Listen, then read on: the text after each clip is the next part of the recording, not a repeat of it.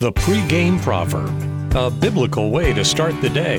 Here's John Rayner. Today's Psalms reminds us that while we may see the wicked prosper in this life, be it through corrupt governments, often unfair court verdicts, or just one sided news stories, in the end, God is ultimately going to have the final say.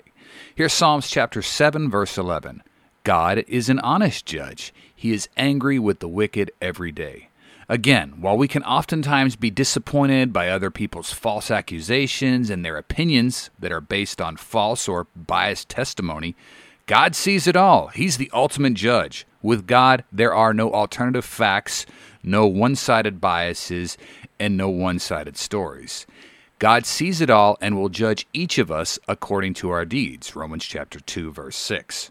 So while evil people may seemingly do well in this life, one way or another, they're going to have to answer to God. The pregame proverb with John Rayner. Look for it on all podcast platforms and have it delivered to your smartphone. The pregame proverb, proud partners of The Bar, the Biblical and Reformed Podcast Network.